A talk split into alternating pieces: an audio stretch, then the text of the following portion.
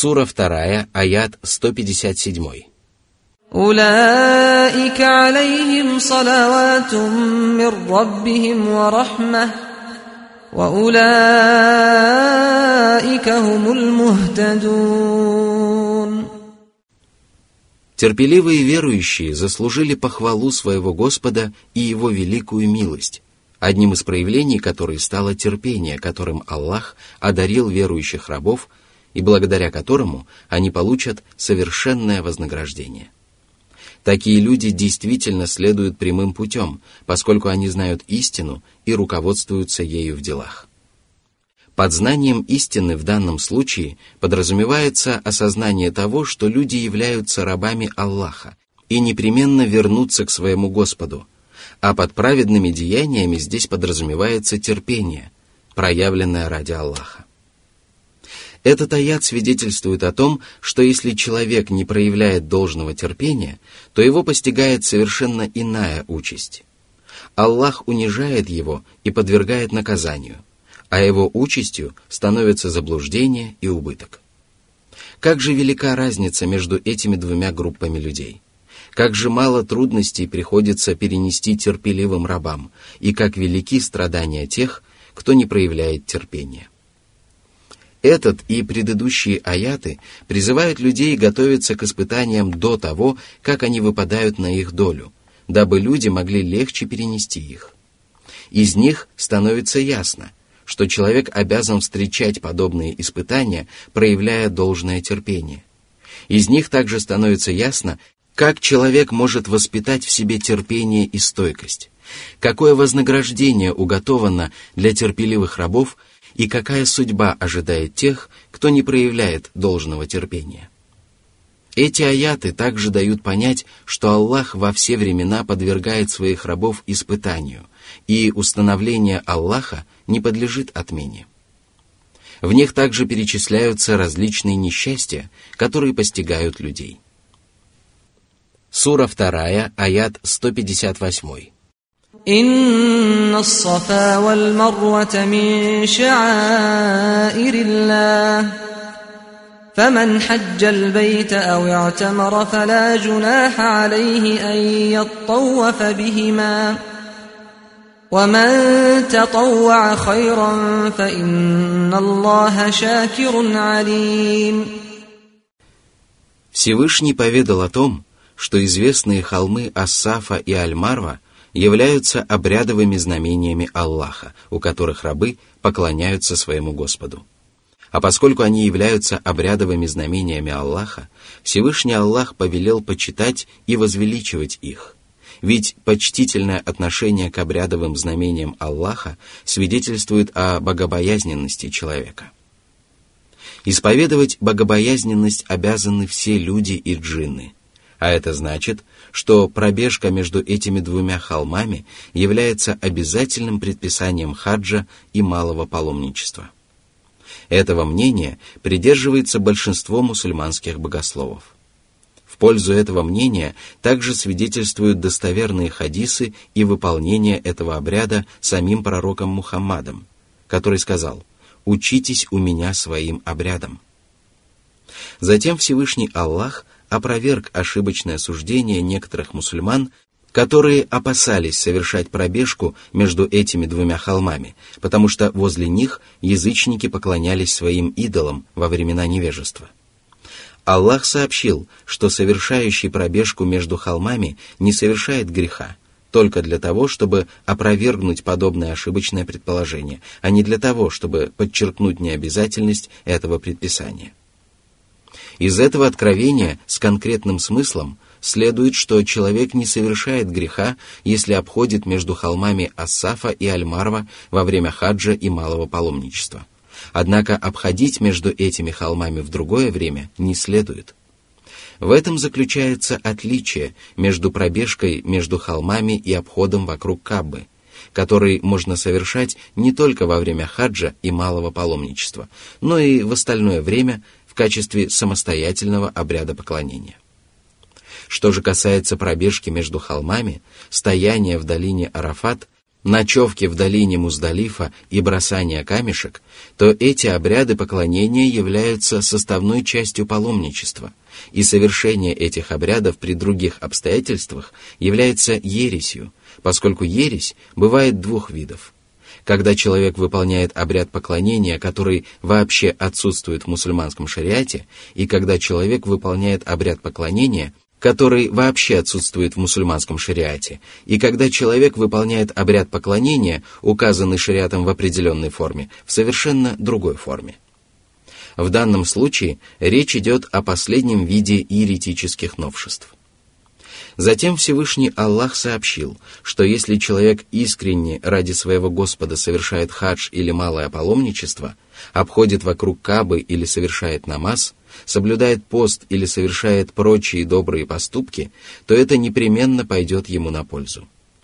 Из этого следует, что если человек начинает лучше повиноваться Аллаху, то он становится более совершенным и благочестивым и поднимается на более высокую ступень перед Аллахом. А объясняется это тем, что усиливается его вера. Всевышний отметил, что добровольные поступки должны быть добрыми. Если же человек совершает еретические новшества, которые не приказывали совершать Аллах и его посланник, то он доставляет себе хлопоты, которые не принесут ему никакой пользы. Более того, они могут принести ему вред, если он совершает подобные поступки, заведомо зная, что они противоречат мусульманскому шариату. Затем Всевышний Аллах упомянул о своих прекрасных именах, благодарный и знающий. У Аллаха также есть прекрасное имя «признательный». Эти имена означают, что Аллах принимает от своих рабов даже самые незначительные благодеяния и одаряет их великим вознаграждением. Он помогает своим рабам, если они пытаются выполнять его повеления и покоряться его воле. Он восхваляет их за покорность, расширяет их сердца, заполняет их души светом и верой, одаряет их тела силой и активностью, благословляет и приумножает их прекрасные качества и делает их поступки более праведными, а затем представляет их поступки к награде в последней жизни, которую они получат сполна возле своего Господа.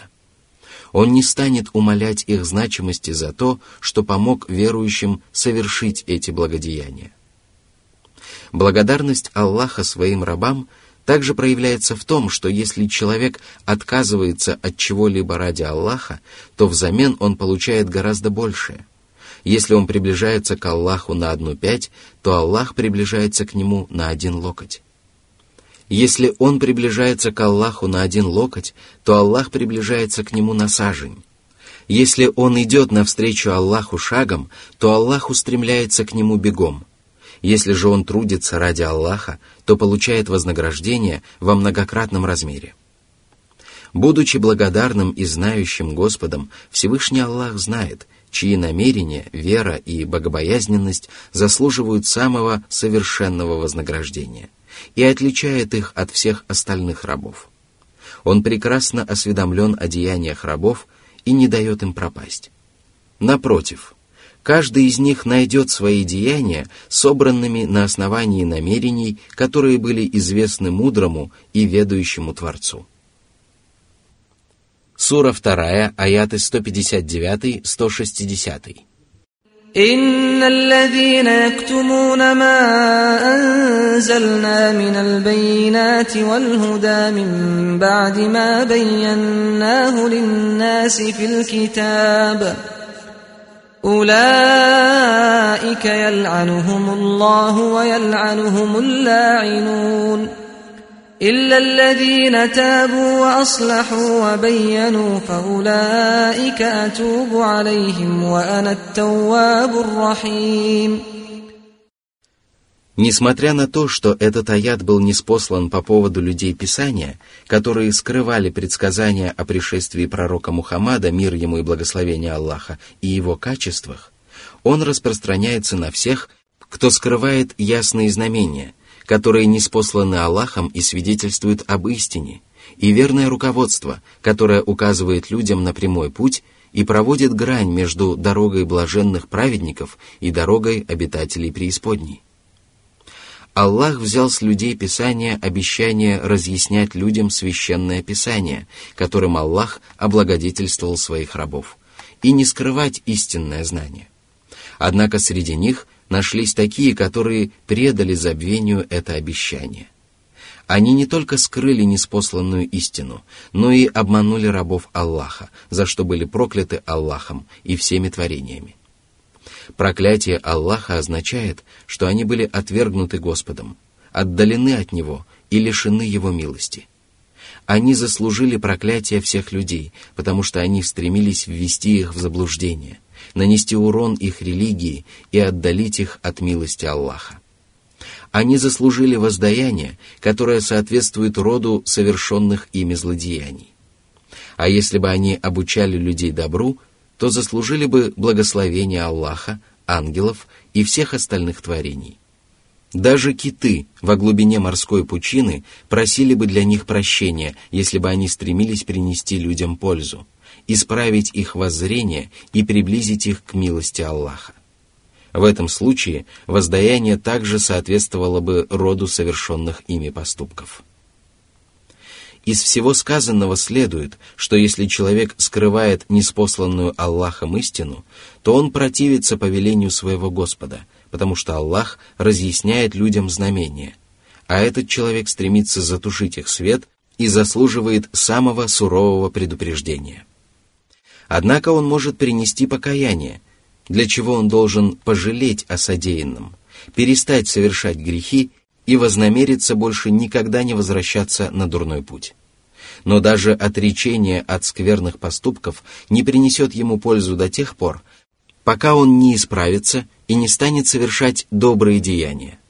Но даже этого недостаточно для того, кто скрывал от людей истину. Его покаяние будет совершенным только в том случае, если он станет разъяснять людям то, что скрывал. И тогда Аллах примет его покаяние, поскольку никто не мешает Аллаху принять искреннее покаяние своих рабов. И если человек совершает все, что необходимо для покаяния, то Аллах прощает ему прегрешения, ведь Аллах всегда великодушно прощает своих рабов, когда они приносят покаяние, и одаряет их милостью после лишений, когда те отрекаются от злодеяний.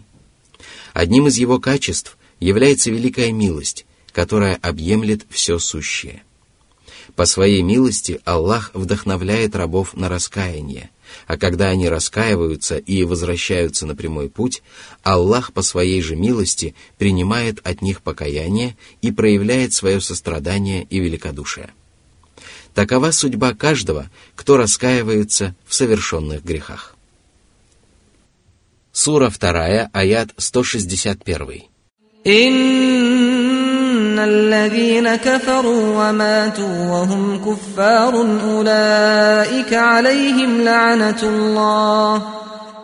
أولئك عليهم لعنة الله والملائكة والناس أجمعين. Если человек отказался уверовать и исповедовал неверие до самой смерти, если он не вернулся на путь своего Господа и не раскаялся в совершенных преступлениях, то он заслуживает проклятия Аллаха, ангелов и людей. Неверие является неотъемлемым качеством такого человека, и поэтому вечное проклятие становится его неизбежной участью. Это объясняется тем, что любое предписание сохраняет силу до тех пор, пока сохраняется причина этого предписания. Когда же причина исчезает, это предписание также теряет силу.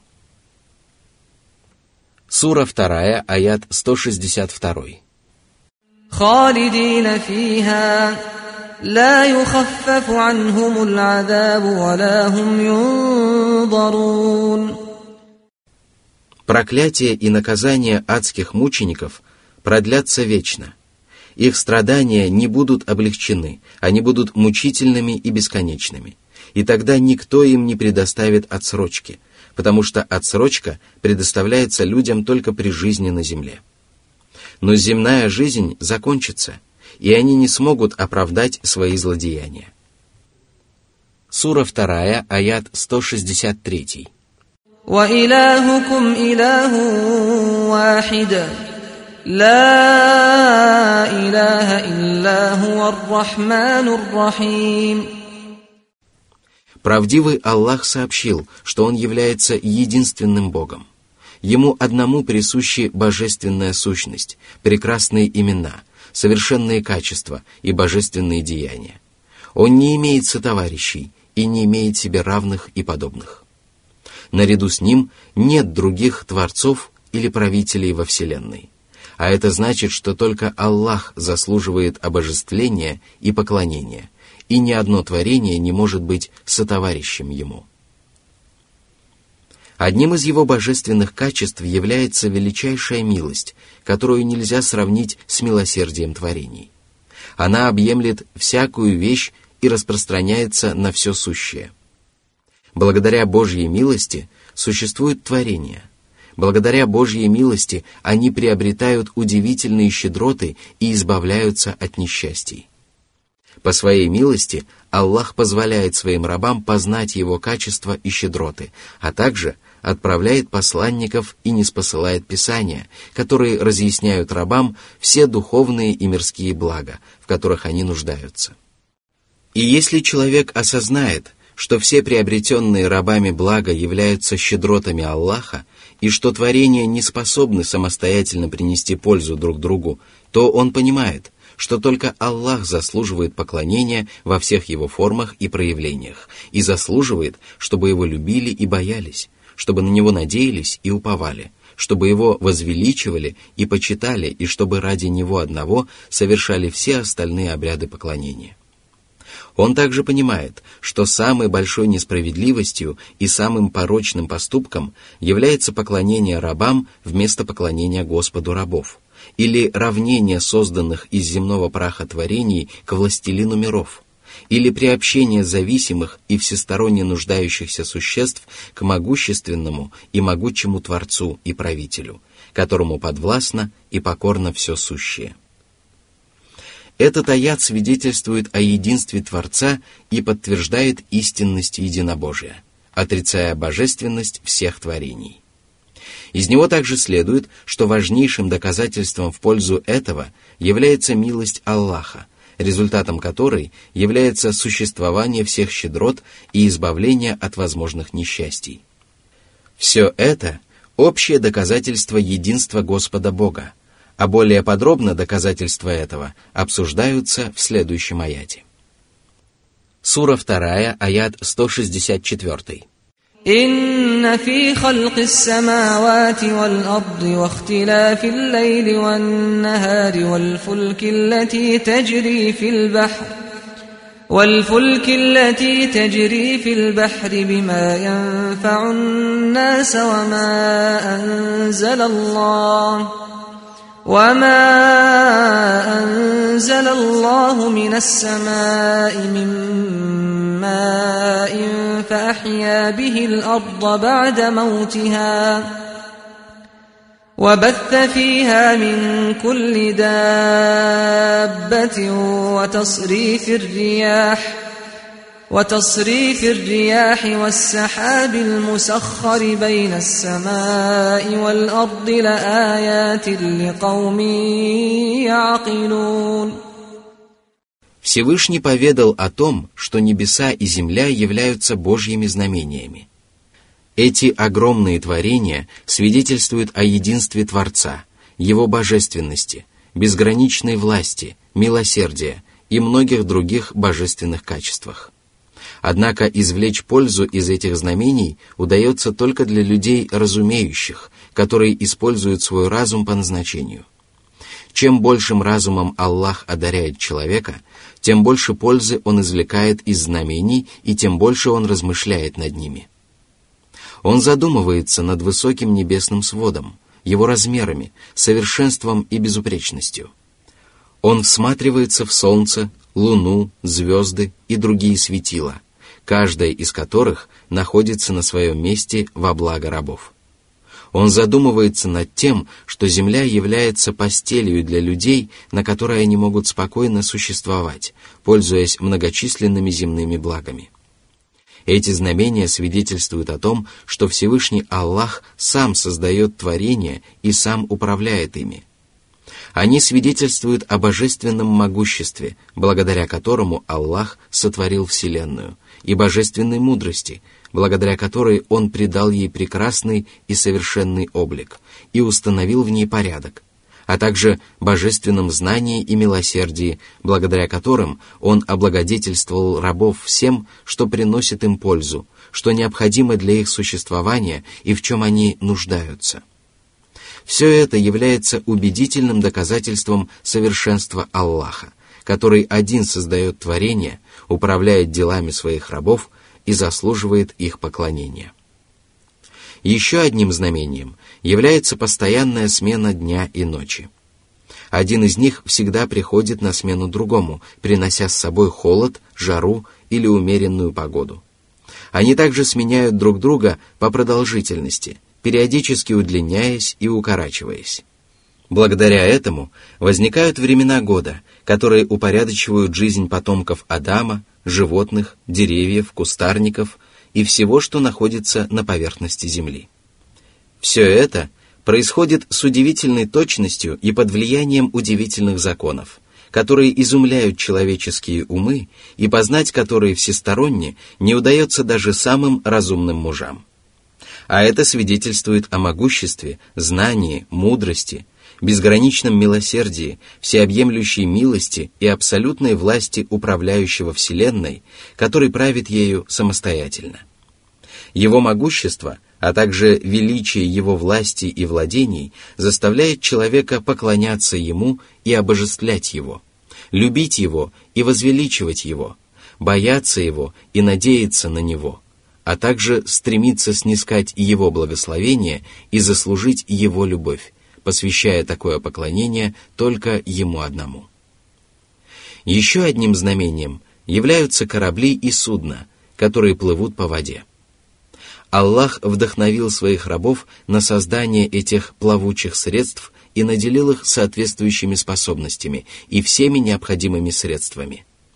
Аллах подчинил людям водную стихию, а также ветры, которые переносят корабли вместе с имуществом и товарами, и тем самым приносят людям огромную пользу, удовлетворяя их нужды и упорядочивая их жизнь.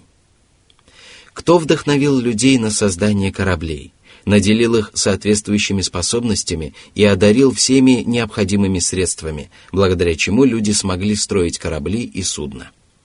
Кто подчинил им моря и ветры и позволил кораблям плыть по морям и океанам? Кто сотворил огонь и горючее, благодаря которым транспортные средства переносят людей вместе с их имуществом на суше и на море? Не являются ли эти милости результатом деятельности одного Творца?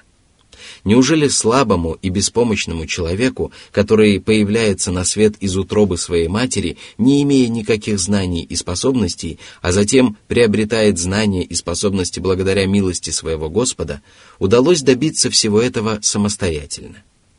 Или же это произошло благодаря мудрому и всеведущему Господу, который властен над всем сущим и не знает никаких препятствий, перед величием и могуществом которого смиряются и склоняются все творения? Беспомощный раб в лучшем случае может стать одной из причин, которые Аллах сотворил для претворения в жизнь этого великого замысла. И это свидетельствует о милости Аллаха и его заботливом отношении к своим творениям и обязывает рабов искренне любить и бояться одного Аллаха, возлагать на него надежды, покоряться ему во всех делах, унижаться перед ним и почитать его. Еще одним знамением является дождь, который Аллах изливает из облаков. Благодаря дождевой воде появляются на свет всевозможные деревья, травы и прочие растения, без которых невозможно существование других творений. Разве это не является свидетельством могущества Аллаха, который ниспосылает дождь и взращивает растения? Разве это не является доказательством его милости и сострадания по отношению к своим рабам, его заботливом отношении к ним и их всесторонней нужде в своем Создателе? Разве это не свидетельствует о том, что Аллах властен воскресить покойников и воздать им за совершенные деяния?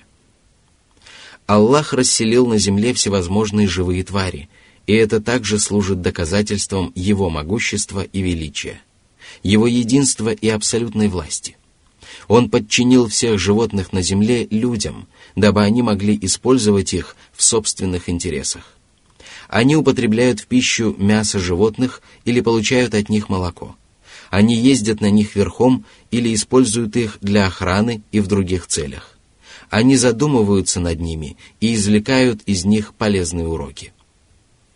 Аллах расселил этих животных по всей земле, и один заботится об их пропитании, и поэтому Всевышний Аллах сказал: «Нет на земле ни единого живого существа, которого Аллах не обеспечивал бы пропитанием. Аллах знает их место пребывания и место хранения, утробы матерей или могилы». Сура 11, аят 6. Еще одним знамением является смена ветров. Они бывают холодными и теплыми, южными и северными, восточными и западными, а также дуют с других направлений между этими четырьмя сторонами света. Они гонят облака и собирают их вместе, оплодотворяют их водой и выжимают, разрывают их в клочья и предотвращают возможные плохие последствия. Иногда они несут Божью милость, а иногда приносят наказание. Кто управляет ими подобным образом и заставляет их приносить другим творениям благо, без которых их существование просто невозможно? Кто заставляет их служить на благо животным и приносить пользу живым тварям и деревьям, злакам и прочим растениям? Только могущественный, мудрый, милосердный и проницательный Аллах, который заслуживает, чтобы рабы унижались перед Ним, покорялись Ему, любили Его, обращались к Нему и поклонялись Ему. Легкие и прозрачные облака плывут между небесами и землей и переносят много воды, которой Аллах по своему желанию орошает земли, возвышенности и лощины и ниспосылает воду людям тогда, когда они в ней действительно нуждаются. А когда обилие дождей может причинить вред творениям, Аллах приостанавливает их. Он ниспосылает дожди, руководствуясь своим милосердием и проявляя истинную заботу о своих рабах. Как же безгранична его власть, и как же велика его добродетель! Разве нельзя назвать дурным поведение рабов, которые наслаждаются благами Аллаха, существуют благодаря его милости и используют дарованные им щедроты для совершения грехов, которые вызывает гнев Аллаха? Разве подобное отношение Аллаха к таким творениям не свидетельствует о его выдержке, терпении, всепрощении, снисходительности и безграничной доброте? Хвала Аллаху прежде всякой вещи и в завершении всего. Хвала Ему зримая и незримая. Из всего сказанного следует, что если благоразумный человек задумывается над этими творениями, проникается размышлениями над этими удивительными созданиями и присматривается к тонкостям и мудростям мироздания, то ему становится ясно, что Вселенная сотворена ради истины и посредством истины. Он поймет, что она представляет собой книгу знамений, свидетельствующих об истинности единобожья и всего, что Аллах сообщил о себе и что Божьи посланники сообщили о судном дне. Он также осознает, что творения находятся в зависимости от своего Господа, не обладают самостоятельной властью и не способны противиться предопределению своего владыки. Небесные и земные миры целиком и полностью нуждаются в Аллахе, тогда как Он абсолютно не нуждается в своих творениях. Воистину, нет иного Бога и Господа, кроме одного Аллаха.